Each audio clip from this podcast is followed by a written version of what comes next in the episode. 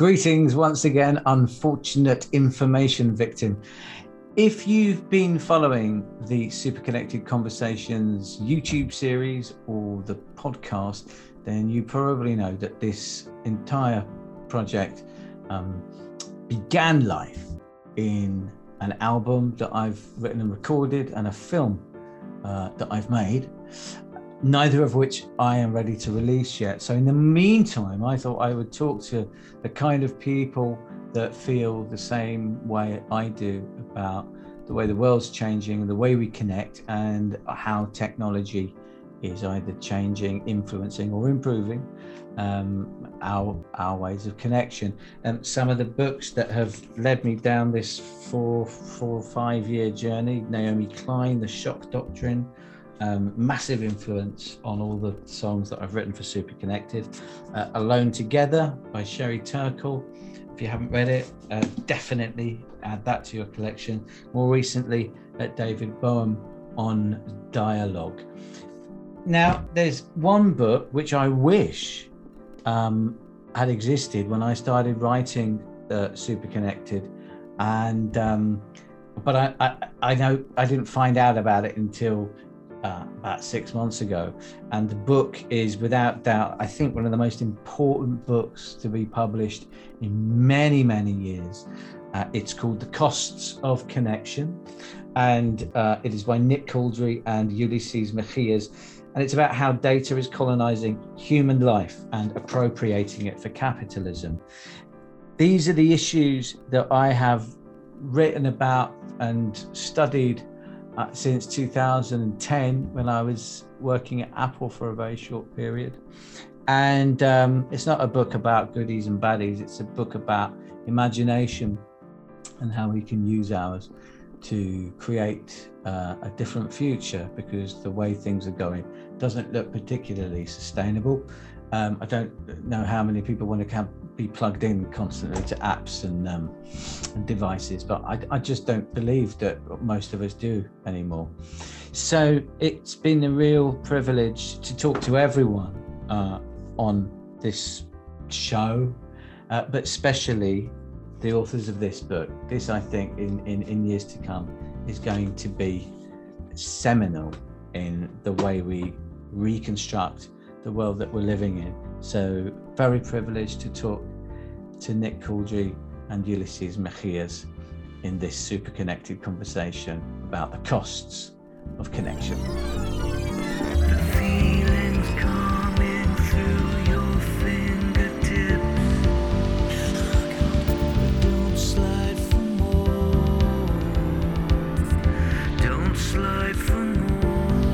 Thank you so much, both of you, for agreeing to come and have this this conversation with me. Um, I've explained about the book, The Cost of Connection, uh, very um, minutely, but with with great excitement. Nick, you you know already. Uh, we've been in touch a little bit about your book and um, and what it's meant to me and how significant I think it is. Can I ask you, um, um maybe you to start, Nick, um, how this came about, how how the cost of connection uh, was a decision to to you know to make this into a book. What what what um, and that obviously i would love to know that from both of you. Well i mean we can we can each start um Ulysses can't we? I mean um we converge pretty Quick. do you want to start I, you have a much more uh, detailed uh, oh, uh, history, I, so I think you should start. I'll fill in the blanks. I have this elephantine memory, I'm afraid, so I remember all the dates. But basically, Ulysses and I had met at a conference, I don't know, about 10 or 11, 2010 or 11, got on really well. Didn't like the conference very much, but we got on well and um, found a real connection uh, Ulysses tipped me off about a great article he'd written, and then tipped me off when he, he had a new book coming out, which was called Off the Network, which I immediately liked the title of. And I read it and was really impressed, and then recommended it to my students. And it was their favorite book of the year at LSE. And I told Ulysses that, and I guess he found that encouraging. And then uh, about a year later, maybe something like that, uh, 18 months, got in touch out of the blue and said, let's do something together. And I think originally it was going to be an article or something like that. And then I had an opportunity to maybe propose a book. So I said, well, why did we make it a book? We didn't quite know what it was yet, but we thought we had a good instinct. And uh, um, we then um, started at the beginning of 16, which was just after Shoshana Zuboff's famous article called Big Other that led to her, you know, blockbusting book had come out. So that was a little bit of an inspiration, but we'd already decided we were going to do something really critical about data and platforms. We both knew in our bones this wasn't being said at that time. Something had to be done. Something there had to be an intervention, and then it um, took about two or three months. We basically, because we didn't know each other well, we just tried not very different from when I've been in music situations, actually. We just tried ideas out. I, I, wrote a few paragraphs. Ulysses tried something out just to see if there was any resonance. And very quickly, we found there were a lot of resonances. There was something happening. And then within two or three months, amazingly, um, within a day or two, we somehow got the core idea that this wasn't just about a colonial take on what was happening with data, but something much bigger, which was a genuinely new colonialism could be starting, building on the old, of course, but something really deep, really history changing. And once we got that, then we knew we were onto something, and nothing was going to stop us having a go at making it a book. And then fairly soon we got a contract, and that was mid 16. It took about three years to write. Does that sound fair, Ulysses? Yes, no, I'm glad you provided the uh, um, timeline because I'm really bad with dates. But I think what I would add is, um, you know, reflecting on the project as a whole, I think it might be, it might sound weird for us to be writing about colonialism. And I think we've fielded questions about, you know, what gives you the right, uh, not to put it that way. And usually the questions are not that confrontational, but why would we write about colonialism? And I think that speaks to the great collaboration that this project represents. I think, you know, well, I don't know if Nick, you identify as a historian, but I don't. And so I think the first question is why would we write about this history when we're not uh, trained historians? And I think for us, what's really important is just the ability to trace the continuities. Um, you know, the resonances, what happened in that historical period that resonates today. And so, yes, uh, Nick writing from his particular context, uh, in the UK. Um, I'm writing from my also my own context as a someone born in Mexico but who migrated to the US and now works there. So I think uh, for us it felt like a good fit and a good critical space to just write about these things, mm-hmm. even though you know we don't do colonialism academically. Uh, and even though we might not be the kind of uh, um, subjects that would be writing about these things, but uh, we found it a very fruitful framework to just talk about what we wanted to say. What I really love about your work with, with this, and I don't know your work before the costs of connection, but it's it's it's true, it's conscientious, it's about uh, the value of communities, it's about um, freedom. Uh, it's even about freedom of speech, actually, and not being constrained by all the restrictions that that uh, well, big tech put on us as a kind of condition of us being able to participate in those platforms and the way they uh, help us or force us to connect depending on your your point of view um, it, it often struck me when I was in my late teens in the 90s. Um, there was a kind of revision of the 60s counterculture. You know, the Doors movie came out. These great, inspiring figures like Jim Morrison um, and Jimi Hendrix. Um, going back even further, Billie Holiday. For me, as a musician, these these characters that throughout history had stood up against um, any any kind of establishment removal of rights and and uh, and freedoms. And in the 90s it felt very much like where, where are they now? You know where are they now? And and and fast forward to I, I guess um, the last five ten years. It's like this not to be found actually in popular culture. So I, I i and i think many of my generation probably look to writers to be it, it used to be pop stars rock stars and actors would be citing writers and their work um, in order to cause some kind of uh, either civil unrest or or uh, social activism, you know, and and but now it just seems David Graeber is another writer that I love. You probably probably both know, and and it seems that, that it is it's just the rock stars are the writers now.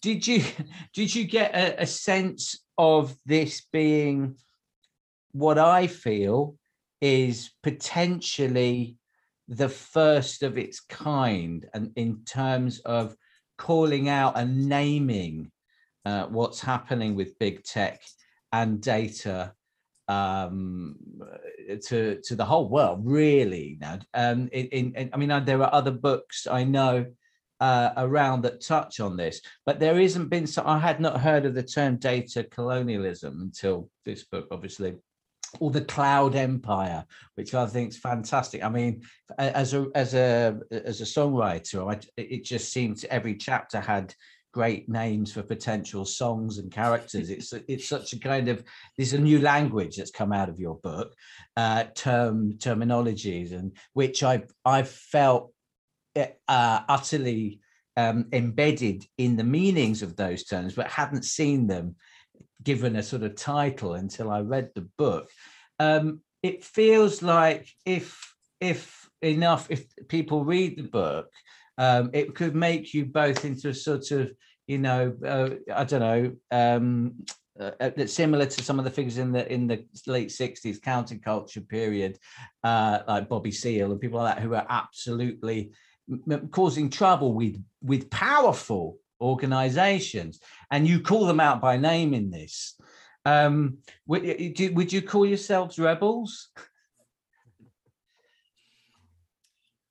with or without a cost i think that's the question yes i don't know I, am I'm not sure i'm ready to be a rock star what do you think did you say that again ulysses what did you say? well say? rebels with or without a because mm-hmm. i was mm-hmm. wondering you know what kind of rebels but and I was also saying that I'm not exactly sure I'm ready to be a rock star, but I don't know, Nick. How about you? Well, I was a musician, but certainly not a rock star, and uh, I've got no longer any aspirations for that. But I think what you're tapping into, uh, Tim, is that writing the book did feel a bit lonely at some time because when we started it, it looks really different looking back now. Zuboff had just done one article it had been really successful, it's true, but you know, it was a standout. There was nothing else like it, remotely like that at that time. And it we were looking for comfort. We were happy to get comfort from her vision that something was deeply wrong with platforms, with Google in particular and Facebook. Uh, and he gave us a lot of support actually. But apart from that, we were looking to philosophers and we were looking all over the map. There wasn't much around. There was some, but not much. The irony is that as we went on, um, and as we got close to finishing it, it became clear that more and more people were coming out with critical books. I mean, many of them are ones that, you know, you read if you're specialists like we are, reading all the stuff that comes out. Um, but then, of course, we knew that Zuboff was going to have a what was almost certainly going to be a big book, uh, and she was just a little bit ahead of us. And I met her actually, and um, you know, we found a lot of common ground, but also we knew we had something different. Mm. Um, and her book came out a few months afterwards. So I think for a lot of people, her idea of surveillance capitalism really has sort of taken over the landscape. It's said enough. The Financial Times loves that because it implies, you know, capitalism's okay, but just some bad guys out there. We just need to get them under control, get everything back on track. Capitalism can go on with the job. But what we're saying is that something's rotten in the whole state of capitalism. It's the whole thing that's rotten now. That's what we've got to challenge. And some people don't see the difference between what we're saying and Zuboff, but actually, you think at the end point we're going to, it's fundamentally different. It's challenging the whole thing, not just a few bad apples. So we knew that from, earlier. and I think it's fair to say, Ulysses, we felt a little bit lonely writing this because it wasn't obvious who was going to back it. But we decided we just had to do this. Uh, uh, and yeah, we just just went on, and we found inspiration, for example, from um, philosophers, First Nation writers from Canada. Uh, Ulysses was particularly good at finding sources like that, literary sources. You know, I mean, we were looking for all inspiration all over the map. Um, so I have no idea what how many people in the end will read it, but it certainly felt a bit lonely at the time. We felt like pioneers, even yeah. if it turns out we weren't quite as original as you thought, because a lot of people have been thinking this for the past 10 years. There's actually been a wave building. We're just part of a much bigger wave that's just coming into view now.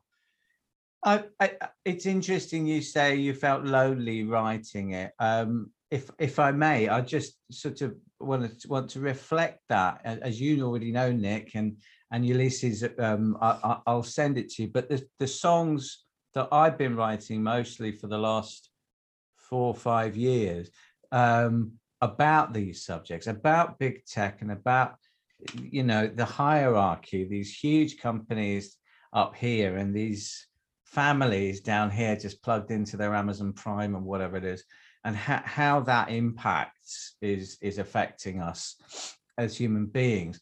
I felt lonely and also potentially completely mistaken and and ready for ridicule. And, and and I haven't released any of it yet, really, apart from one song. So I, I've yet to find out. But certainly, I've had a continued sense of uh, people around me, just friends and uh, uh, uh, and sometimes colleagues, kind of looking at my preoccupation with tech and if it's evil or if it's broken or corrupt as a kind of verging on a sort of paranoid weird conspiracy theorist that she's like, look, you need, just need to get a handle on this, Tim. This is life now. We've all got Amazon accounts. We've all we all use iPhones. We all have to use Facebook. Just just deal with it, man. Get on with it. You know. And of course, I I don't have children, so I haven't got that extra push, which is I you know I have time. Lucky, I have time to sit back and go, is this right? you know, many of my friends don't have that luxury because they've just got to respond a lot to family needs and those pressures.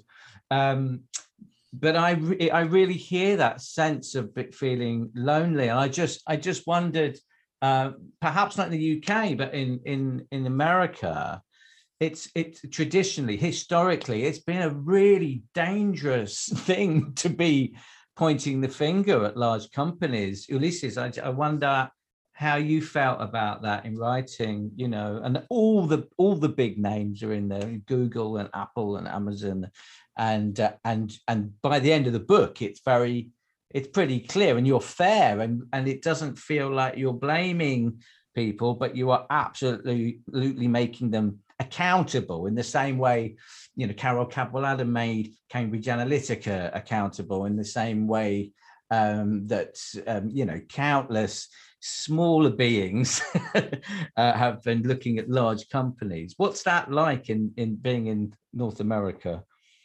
Yeah, it's it's interesting for sure because it does feel uh, a little bit like uh, the belly of the beast.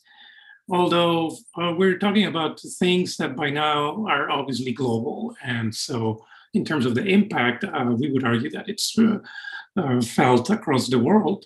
But uh, it's true that um, it did feel a little bit lonely. And this kind of critique, actually, when I published my first book, one of the comments I got was that this is not the kind of stuff that's read here in the United States, maybe in Europe, uh, which maybe was a, a good um, motivation for reaching out to Nick to see if he wanted to write something together.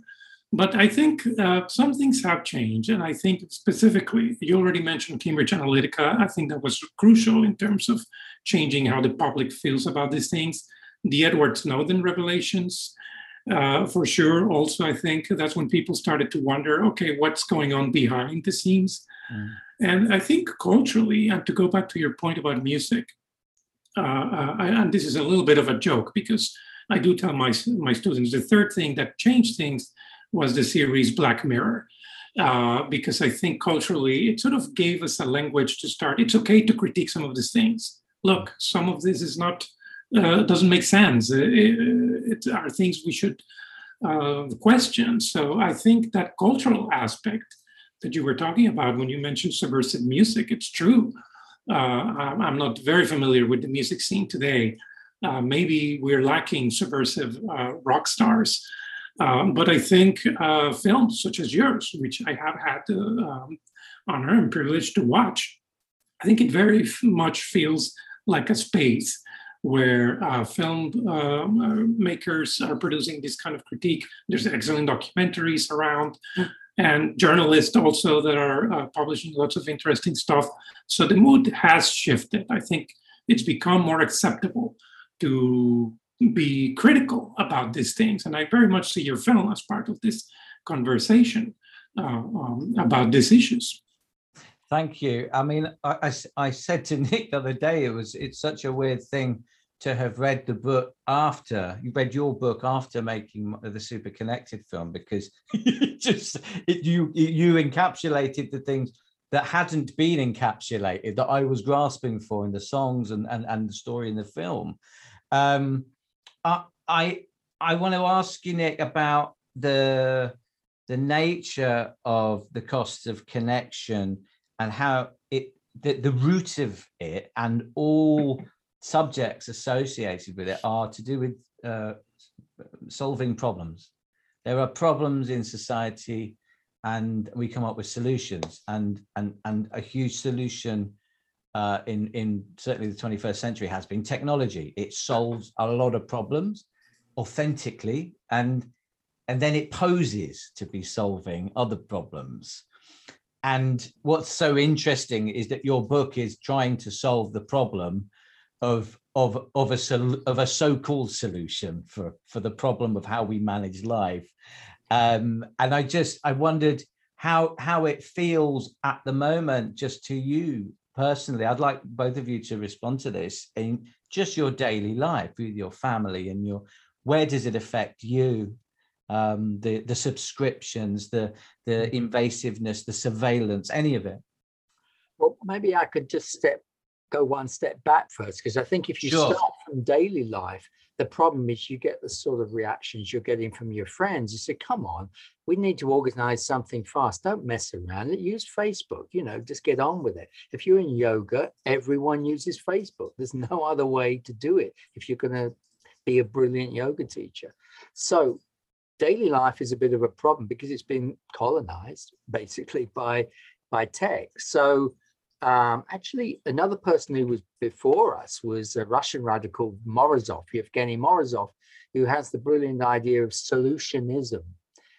Everyone wants solutions, but he comes up with this idea that corporations in recent years have branded themselves as the people who have the solutions to the problems of everyday life. They just occupy that place of the people who solve things. Mm-hmm. And we're predisposed to believe them, just like when coronavirus started spreading, we think, oh, well, there's an app for that. Let's start tracking it.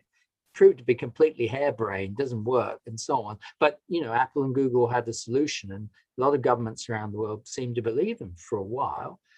And that links to something that this is it seems to be about offering us convenience and nice things, but actually it's more about um, power. It's about the idea of governing our lives in a radically different way. If you offer a total solution, pardon that awful phrase, but we are talking of something that broad, a total solution for the organization of daily life, mm. depending on a certain tech, from which certain people happen to profit rather a lot, and you're persuasive enough to get that into people's heads, it's pretty difficult to unpack that once you've done that. So it's about social order. So if you start with the daily habits, you can't get back to the problem, which is this idea of an order that's mm-hmm. being imposed on us through these little solutions, these moments of convenience and so on. So you've got to step back and see the whole thing. And there is this bigger vision of fixing our lives, literally rebuilding life for us so that profit can be generated out of it the whole time. And It's in- that's it's- the core. it's in- that's yeah. really new. That's a new 20, 30 years ago, it wasn't even imaginable by corporations. They didn't know how to do it. Now It- they do. it's interesting you're saying um, the total solution. There's a, there's a track I wrote on the album, the film that you've seen called "The Complete Solution," Yeah, yeah. It's which is spec- which was specifically actually part of Apple's core training, as it's called, core training. You do at Apple. When I worked at Apple, and um, and the complete solution was the was the uh, so you could sell a product in store, um, or you could you could pitch for the complete solution. And I remember when I started there, I I thought this sounds great. What is it? What is it? All it was was that you can buy a laptop, or you can buy a laptop with one-on-one learning on added on, and you know a two-year protection plan, and that was the complete solution. You know, so and and and throw in some accessories as well. It's this whole thing of getting sort of making sure if somebody comes in and to, to spend a pound that they end up spending three pounds you know uh, and and it and it's it's such a trite um uh sort of re- uh, reason for interfering with life. It's just like there are actually things that that really require solutions but actually you know whether or not i've got a green or a yellow cover for my ipad is not one of them. Um, um, Ulysses, um, how, how, what about you in terms of the impact that you feel day to day? Um, in Yeah. ordinary life? Right. Well, yes, because I think as you and as Nick are suggesting, um, these solutions are um, just so much part of our lives now that it's hard to imagine living without them, and it's hard to imagine going back. No one wants to go back to an era before mobile phones when it was so easy to, uh, you know, just arrange meetings uh, on the go. So uh, I think that's the one part that we need to be careful about and honest about our own role in participating and deriving enjoyment and satisfaction from this system. Because, uh, especially when we talk about this new order of colonialism, I think it's just easy to assume that we are simple victims, passive victims, that our role is just to consume Mm. and to apply, and uh, we're completely powerless to resist, uh, which may or may not be true, depending to what degree we want to uh, um, analyze it. But I think the issue is that we derive so much satisfaction from using these tools that sometimes, yeah, it's impossible to think about just giving them up because we are active participants in this new order we are active contributors to this order. Mm. Uh, we get customization, we get uh, enlarged social circles, we get so much out of it that it's uh, difficult to see where the problem might be. And I think that's the biggest challenge, frankly, to this kind of uh, uh, analysis that it's really difficult and becoming increasingly more difficult to Mhm. step back and to see just how this emerging order is uh, colonizing, occupying so many aspects of our lives. Tools is a really interesting word, isn't it? Because it, it- it's it's a, a hammer is the classic tool which you can build a house with, or you know you can kill somebody with.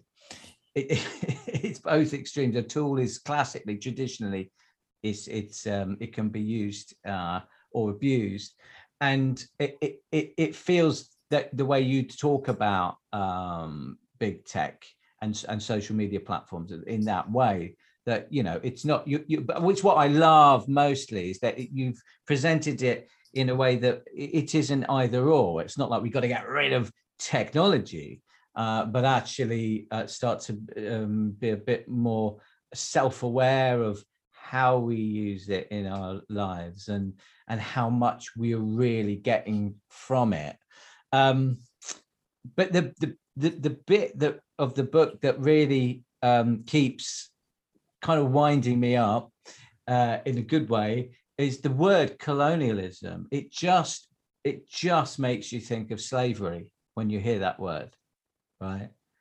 Uh, the colonies. It just takes you. It, it, it's and and I think it's genius that you've made that connection. Uh, that it, that what what we're all participating in is um, the ultimate kind of slavery, um, which is all of us.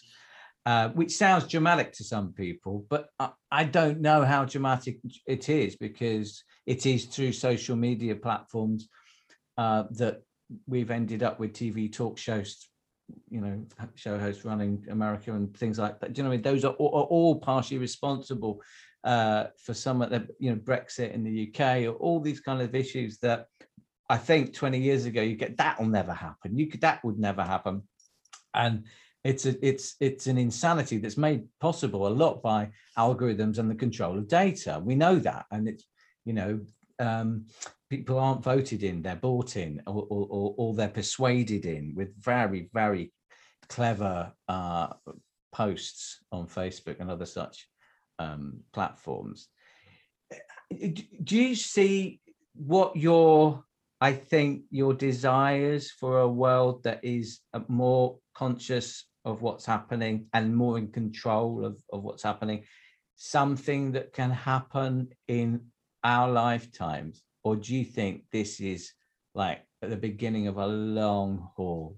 Because they're they're giants, aren't they? These corporates, and they've got their tentacles very much into every part, whether it's the pharmaceutical industry, government, the military complex. It's it's completely um, sewn up in a way that when you just need to get your kid to school on time and then get to a meeting, you haven't got time to sort of say, okay, we're going to shut down all the computers in the house and I'm that's it, I'm leaving Facebook, you know, which is the immediate reaction. How do you feel? Maybe it's an unfair question, but I still want to know the answer. As just individuals, those of us who haven't done what you've done and really studied the, the raw material of what's happening, how, as individuals, can we, in our own little way, contribute to sort of revealing what's happening to the point where we don't accept it anymore.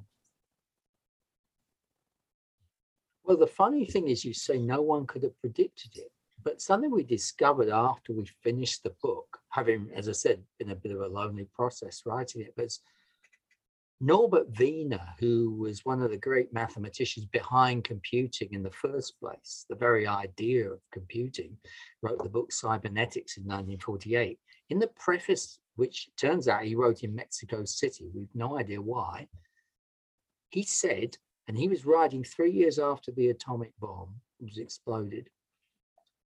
I've been thinking for a while, even before the atomic bomb, that there are two dangers we face today.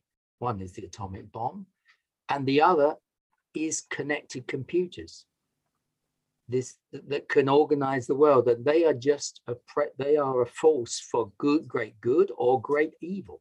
1948 almost in completely ignored. Wow. unbelievable he saw that because he understood you can govern the society through computers you just connect them up. It's that simple and you mm-hmm. connect them up in a certain way. And that, that's the core of what we're saying. This is the cost of connections have been there right since they started connecting. If you had the vision of Wiener, but no one listened, no one listened at all. So, in that sense, um, we don't think anyone should feel guilty about saying no, but we can't do it individually. We have to do it collectively together because this really is a social order, an economic order being built that we're all linked into, we're all plugged into.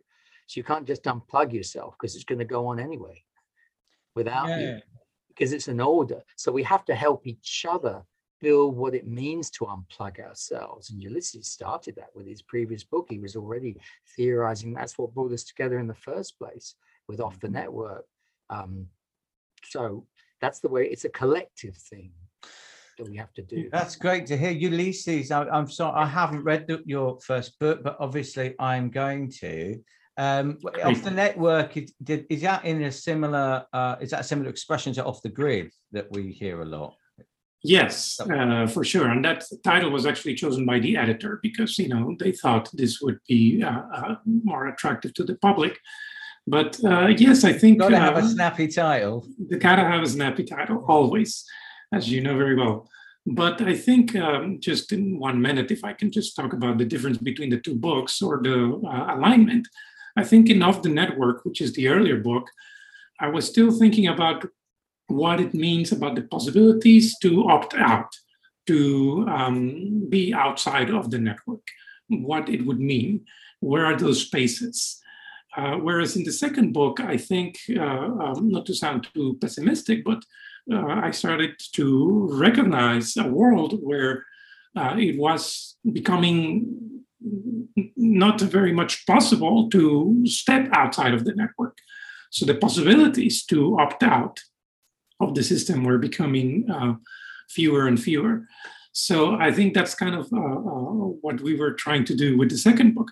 But Tim, I think it's very important also to go back to uh, an earlier point you made um, about slavery and such, because I think when we start to talk about colonialism, I think yes, it evokes so much in our um, historical memories and in what we learned in school. And so people think we're using it metaphorically. People think we say, okay, what happened for 500 years, now we're saying that what's happening today is like colonialism. And actually, in the book, we make the case that it is not, we're not using the term metaphorically. Uh, we are acknowledging that there are very important differences in terms of the context, the scales, and we must not forget those differences. But there's also one very important similarity between the old historical colonialism and the new colonialism, what we call data colonialism. And that is that the function is the same. The function to extract, to dispossess, that we can trace, you know, the continuities historically. But we want to be very careful not to say the slavery is the same, the um, violence is the same, uh, after all, when we talk about the old colonialism, that's something that resulted in uh, 95% of the population of the American continent being decimated through a process of uh, um, uh, a couple of centuries, and not just through violence, but also through disease. But we don't want to say, when I use Google or Facebook now, it's the same thing. It's going to result in the same kinds of slavery. It's going to result in the same kind of violence. Hopefully, 95% of the population is not going to be eradicated just because we use Facebook. So we do want to be careful about those those differences. I don't know if Nick, you want to add something to that.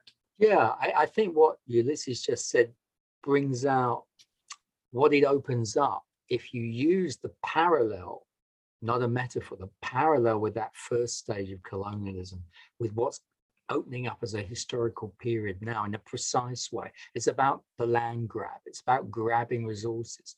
So we know that historical colonialism transformed world history because suddenly European powers think, wow, the whole world's there for us. We can just take it.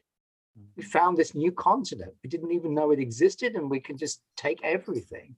And they proceeded to do that over 100, 200 years and if they hadn't, we wouldn't have had capitalism. We wouldn't have had the fuel for capitalism, something theorists of capitalism often forget that you can't have capitalism without colonialism. um, so we're saying that something equally um, world changing is happening now, but the territory is a different one, and it's us, it's human beings. Mm. Um, and people say, well, isn't that just a continuation of old exploitation of human beings?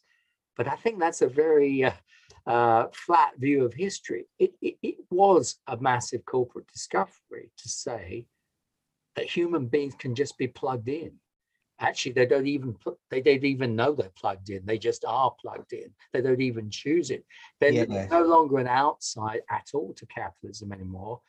That's a big change. Yes. Really, really big. And in fact, it's hard to know where capitalism can go next, except of course plugging in the whole environment. And then you get to ag tech, which is also datafying the farm, but of course the farmers as well at the same time. So it's pretty much part of data colonialism. But you know, long run, you won't be able to put a, a flower in the ground. Yeah. Without checking the data read off on some Hewlett Packard thing that doesn't work because it hasn't had a download yet. That's where yeah. we're going. the I love what you're both saying, and uh, you just said something, Nick, that I want to pick up on. You said uh, uh, that there's an um, someone they're not aware. A lot of us are not aware, uh, which of course your your your book really uh, does a great job in revealing.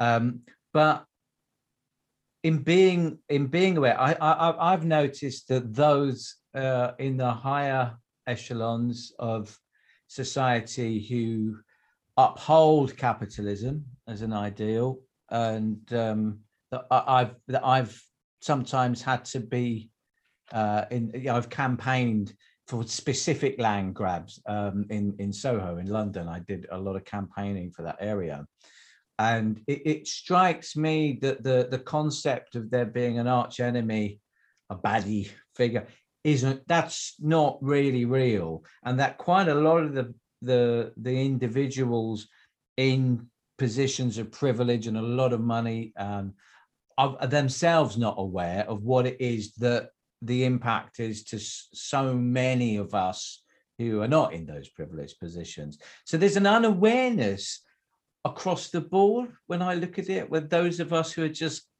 updating our contracts with our iPhones and subscribing to things and staying locked into a Facebook way of communicating with people. And then those that are keeping those companies fueled, um, they're not bad people the, same as the, the kind of landlords and landowners I met when I was campaigning to save Soho. They're not bad people. They're completely unaware of what it is that their lifestyle uh, uh, is doing to many other people. I mean, that's that. That's when when you add big tech to that. That's kind. It's it's that traditional problem um, on steroids, isn't it? Yeah, yeah, for sure. And I think, uh, you know, when you say that there's this unawareness, I think what I would also point out is that the unawareness is very much intentional or by design. And that's what it means to be going through a process where we're having a new social order emerge, where certain habits, uh, attitudes, ideas uh, get ingrained into our heads uh, without our awareness. And so we just install the new app or get the new phone or um, click the little box that says I accept without giving it a second thought. Mm. And uh, actually, a big example we use in the book is to do this transhistorical comparison of what it means to check that little box. And we found this uh, very old document that Spanish conquistadors used to read before entering a village. And the document is called the requerimiento. In Spanish, it means the requirement or the demand. And I know your Spanish is good enough, uh, Tim, to maybe appreciate that. But this is something that the conquistadors would read, and they would say basically, we're going to enter your village and take everything you own. And we're going to make you slaves. And if you resist, we're going to kill you. And from now on, your property is ours. And they thought that by reading this legal document, uh, which the kicker is that they would read it in Spanish to an audience that didn't understand it, that didn't speak Spanish. And they thought the act of reading this was enough to legitimize to what they were going to uh, about to do. That's and so now we click that. that little box in the same way without thinking about it. Yeah, it's the EULA, right? Yes, yes, the terms of use, the, the end user agreements, yeah, uh, which nobody understands, right? For all practical purposes, they might be in a language Who's got time? Who's got time? exactly. So we don't understand it. So this unawareness that you're talking about is very much part of the how the system is meant to work. And is it our fault that we? Sorry, Nick, you were going to say something. Well, I just I think you raised a really interesting point about awareness here because Ulysses and I are absolutely not preachers who are saying, look, we've got this special knowledge you're all you're, you're all missing what, what's going on here's our wonderful wisdom we're saying we're struggling with this too we're part of this system but we're puzzling and we puzzled enough to write a book about it just as you've written songs about it and then here's the result of that puzzlement it's not a there's not a conspiracy there of bad people it's something much deeper more interesting and more dangerous than that mm. which is the whole world becoming geared to a bad outcome. The same, of course, true with climate change. Some real bad is in there, mm. but it's everything all of us have been doing for a hundred years that has come together to this disastrous potentially in, uh, outcome. Yes. So we've got to think uh, we think about that. Just to give you another example of how hard it is to be aware of this. Um, another thing we say in the book is that we're at a new moment of history with tools. You used the word tools earlier on. We think tools are things we hold in our hand, right? And we hit the nail on the head with a hammer. That's mm. using the tool. The nail's not going to come back and jump up, jump at us because we hold the tools, right? But the tool, and nor is the hammer going to hit us in the head unless we just do something silly. It's basically the tools we use today are coming for us. They're grabbing our data. In fact, mm. unless we let them grab our data, they're not going to work for us. This is a really big change in human history when tools are reversible. Mm. They come back and bite you before you've even you picked them up. But this is such a big change. We don't have a language for it. Mm. You can't put it into words. It's such a big refixing of things. Not surprisingly, we're all floundering to say that can't be going on. That's impossible. Couldn't possibly be. They never do that. That is what they're doing.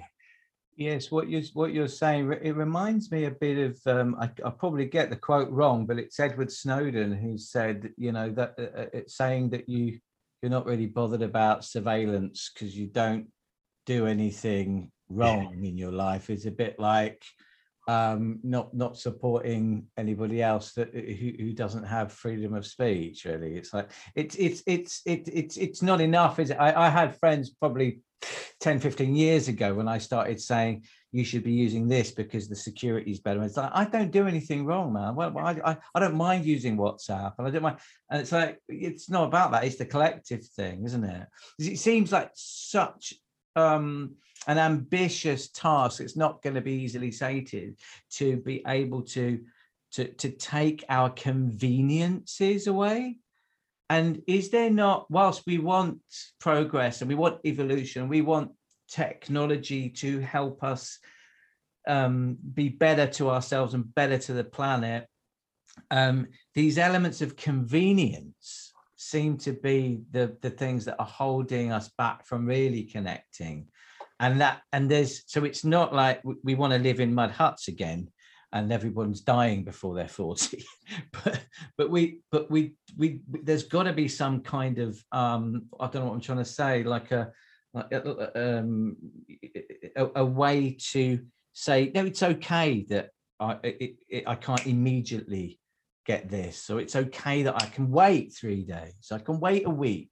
It's okay because actually the energy is no good for the environment. And you know this constant the amazon thing is i find i've only just started feeling really strange about it and i don't want to get anything on it anymore because it's great you just i'll get it because it'll be there tomorrow and this it's part of myself so i'm trying trying very slowly to be a bit more of aware of the conveniences i have that actually I could I could probably live without and be perfectly happy. But that's that's one person at a time, isn't it? I mean, um, and just going because you know we, we haven't got. I, I, could talk to you for absolutely days uh, uh, and and and listen um, to what's brought you to this sort of uh, epochal moment. I find it very revolutionary what you've both written, um, but going back to what you said, it's about changing things for the better. It's about collective. It's about community. Um, if it were the 60s, we'd go right. We're having a meeting down the pub or in the in the village hall at six o'clock on Friday. If you're not happy about that thing that's happening, uh, then you should be there. And and now it's almost like I say the wrong word in a Facebook post and no one sees it, right? because Facebook's like, nah, we, we're not showing, we're not pushing that through. I have countless games that I play to make some of my friends and fans be able to see stuff. But it's, I'd say, 25% of the things that I share on social media never reach the people that I want to reach uh, because they've got the wrong word or the wrong link, or it's going to take them outside the platform. What's the, the first thing that we can do to create the collective? that can start to help each other and others become more aware of what's happening really to our lives?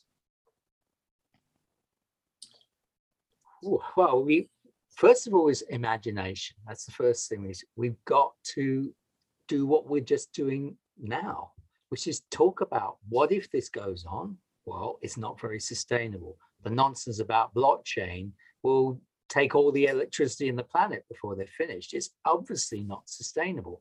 That's an obvious truth we have to talk about. Then imagining a different future without blockchain. It's not hard to imagine at all because most people haven't had it thrust upon them yet, but they will do.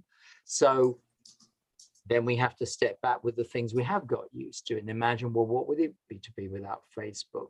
What would it be for me to stop using Twitter so much and, and so on and so forth? But as you said, you can't make that choice alone. You just can't do it alone mm-hmm. because um, we're all in the social order, we're all pulling on each other. So if I suddenly snap the elastic and fall off, it kicks back on someone else. It has impacts. I, I can't just do that. We have to dismantle it together. And that's going to take a lot of time. But it comes back to the, rethinking the costs of connection. We want to connect. The book is absolutely not against connection. Connection is the basis of human life. So we've got to hmm. connect on, on terms that don't have such high costs. Um, and that means um, that we have to start thinking again about why do we have to connect so fast? Do we really need a platform with 2 billion users, more 2.4 billion, I think, at the latest count, to connect with the people down the road? Yeah, I have to ask. I have to ask you as soon as you put it in those terms, and yet we take that assumption because Facebook had offered to it, offered it to us. Let's build alternative platforms, which are just as good for what we really need most of the time. Yeah, um, I have to ask you both. Uh, for instance, it's a thought I had quite recently since doing these um, conversations. Uh, why it, why would most of us choose Facebook to connect with people over Zoom like this? Because to me, this is we're talking to each other, we're listening to each other, sharing ideas. There's no adverts, there's no sense of broadcast. My bass guitar fell over, which I I put up nicely in the background. It's like it's foot's fine. You know, um, I've not shaved properly. I'm not bothered. We're just having a chat, right? Um, and then there's that side of it on Facebook where I just, you know, everything we do, we compose, we filter, we present, we broadcast and there's an element of that finding finding a collective. I don't see how it, it, can happen in those spaces because we're all broadcasting and filtering versions of ourselves. This isn't we're just in each our own environments talking to each other. I i, I quite i hated zoom when it started but it's the only one that i really feel like comfortable with now. And i can i can just i feel quite human. I, you know obviously it's nothing yeah. as good as being in a real room but um what is it what is it that I know I've got a lot of friends that would just would never in a million years consider go, yeah, we'll join you, Tim, and let's all let's all get off of that platform and stop broadcasting and let's really spend time connecting. Yeah, well, it's interesting because even when you're talking about video conferencing, Tim, you use the word Zoom to refer to it, which is the name of the corporation. And I think, you know, there are alternatives uh, to do what we're doing right now outside of Zoom. But that's part of the problem that we're discussing, right? That these platforms are created. And for instance, in my case, my school said, use Zoom. Here's your account. Uh, this is where you're going to have classes. So just like they told me um, 10 years ago, guess what? We're getting rid of email that we host here in the school. Now we're using Gmail because it's free. And so a lot of these options are kind of forced on us. And frankly, I also hated Zoom. Uh, I rather just even could communicate with my family for the longest time. Email was just fine, thank you. It was already a privilege to be able to send something and have it read, you know, instantaneously, as opposed to having to wait uh, weeks for the mail to actually get to Mexico. Um, but my point is that there's also this network effect that we call it. We can come up with an alternative to Facebook tomorrow in fact, they're already out there, they exist. But uh, my family is not on that platform. My friends are not on that platform. They are on Facebook and they have been there for many, many years. So that's what we're going to use. Um, I think the last thing I want to say, though, is that it's okay for different solutions to um, be part of the options that we have available to us. And I think we're not here to say abandon Facebook, use this other platform. Um, use this other platform instead of Zoom. I think the solutions to these problems, uh, whatever forms of community we're going to reimagine, we need to be open to the possibility that different things are going to work for different people. I know for some activists, Facebook is crucial. They need to be on Facebook. That's where they're going to reach an audience. So it's uh, silly to tell them not to use Facebook. So it's going to, and it's okay for my family to use WhatsApp if that's what they're using. Hopefully, we can have a conversation about what it means to use that and maybe they'll choose to switch. But uh, I think, yes, we're definitely not here to tell people this is the list of platforms you should use instead of this other list, because yeah. um, I think it's going to look different for everybody. Mm. And, and, part of the conversation is to, to, to shift away from saying it's all about uh, social media right? Sure. because that's that's where this bigger order hits most of us.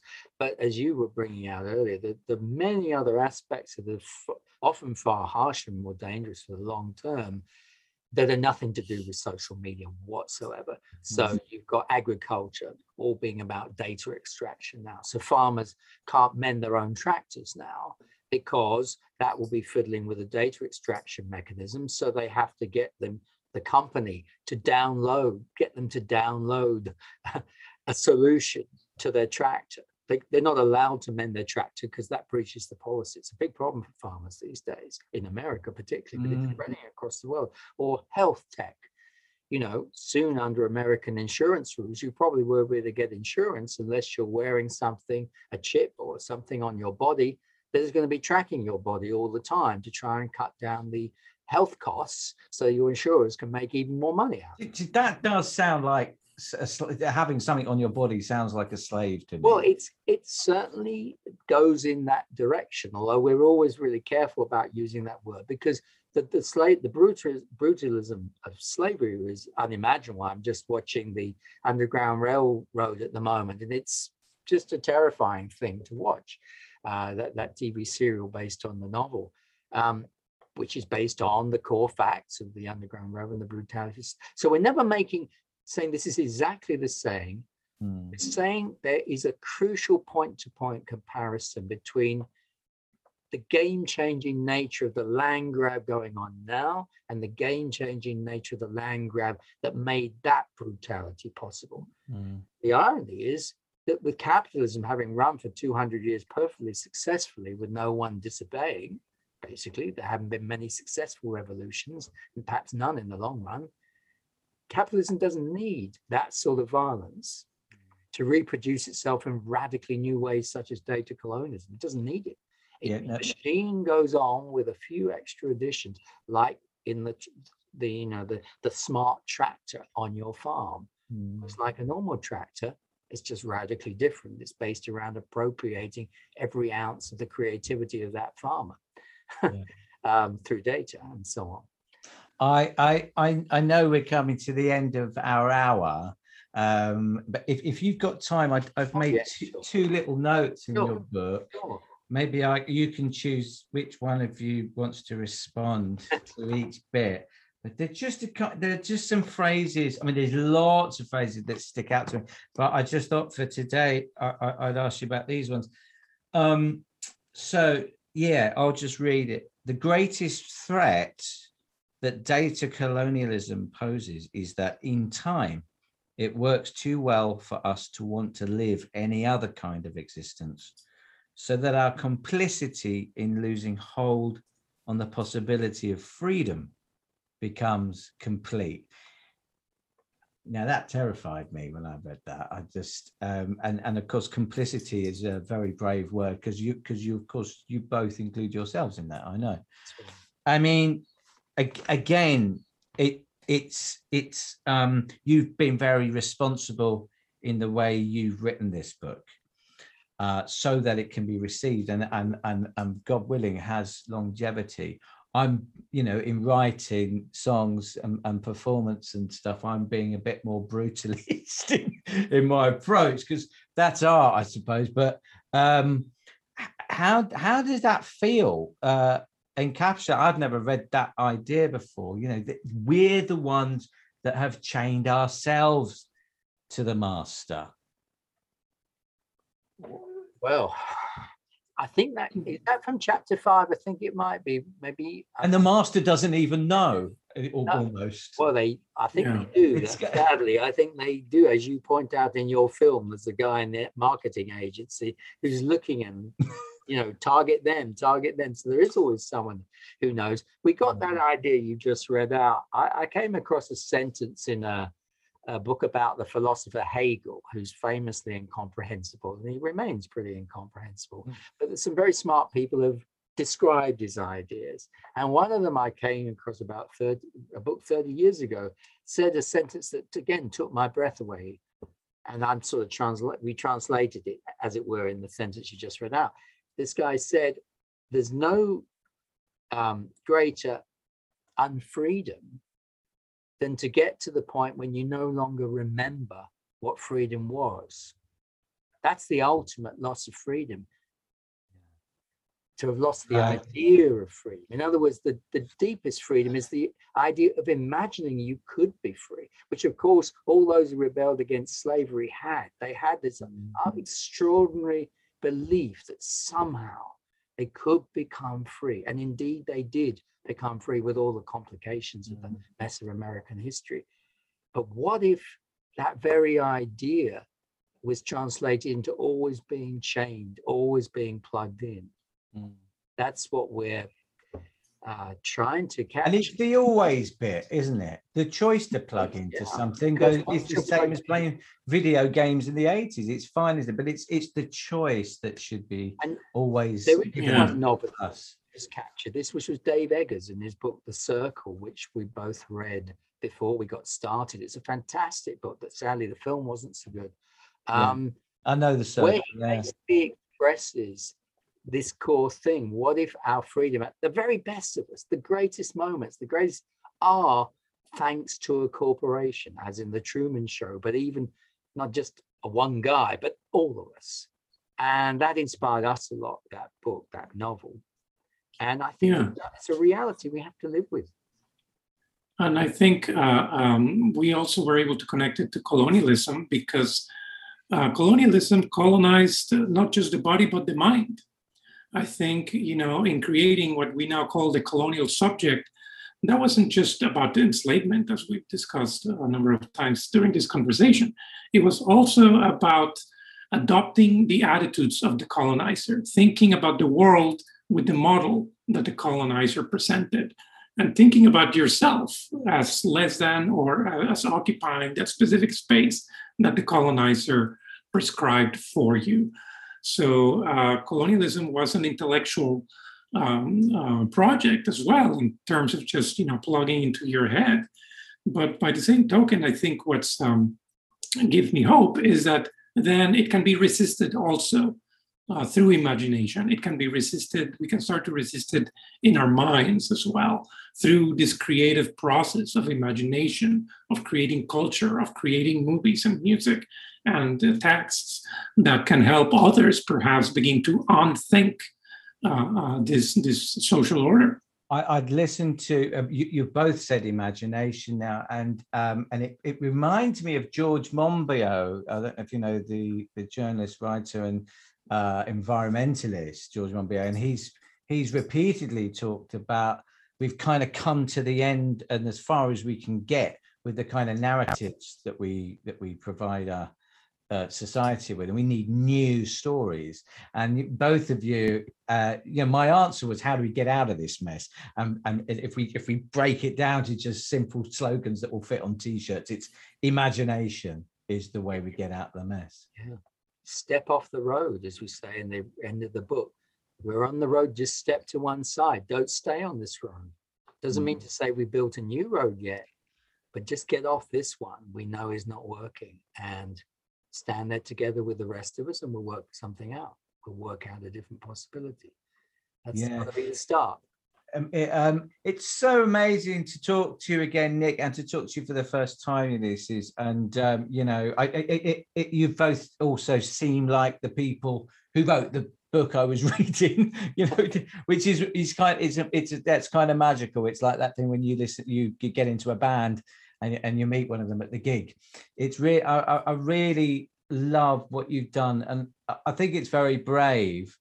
And I think the more we push your work, the better uh, for more people to understand. And also for more people to be inspired to write their own uh, take on what you've you've you've captured here.